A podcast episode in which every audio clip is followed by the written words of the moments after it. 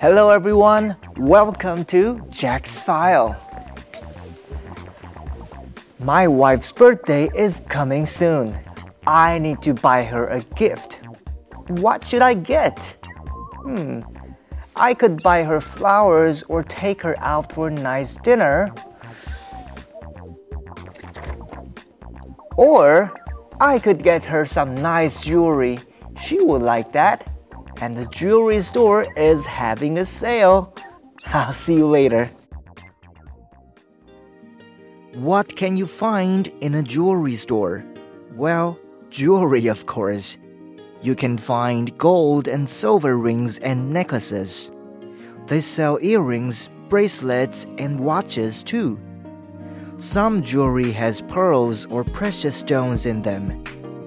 The stones are red, green, blue, and many other colors. Some pieces of jewelry have diamonds in them. These can be expensive.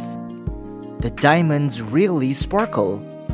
You can get a ring or necklace with a single big diamond, or you can get one with many diamonds.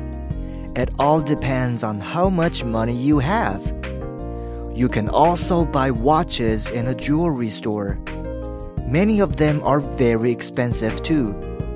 That's because they are made by famous companies. They can cost thousands of dollars.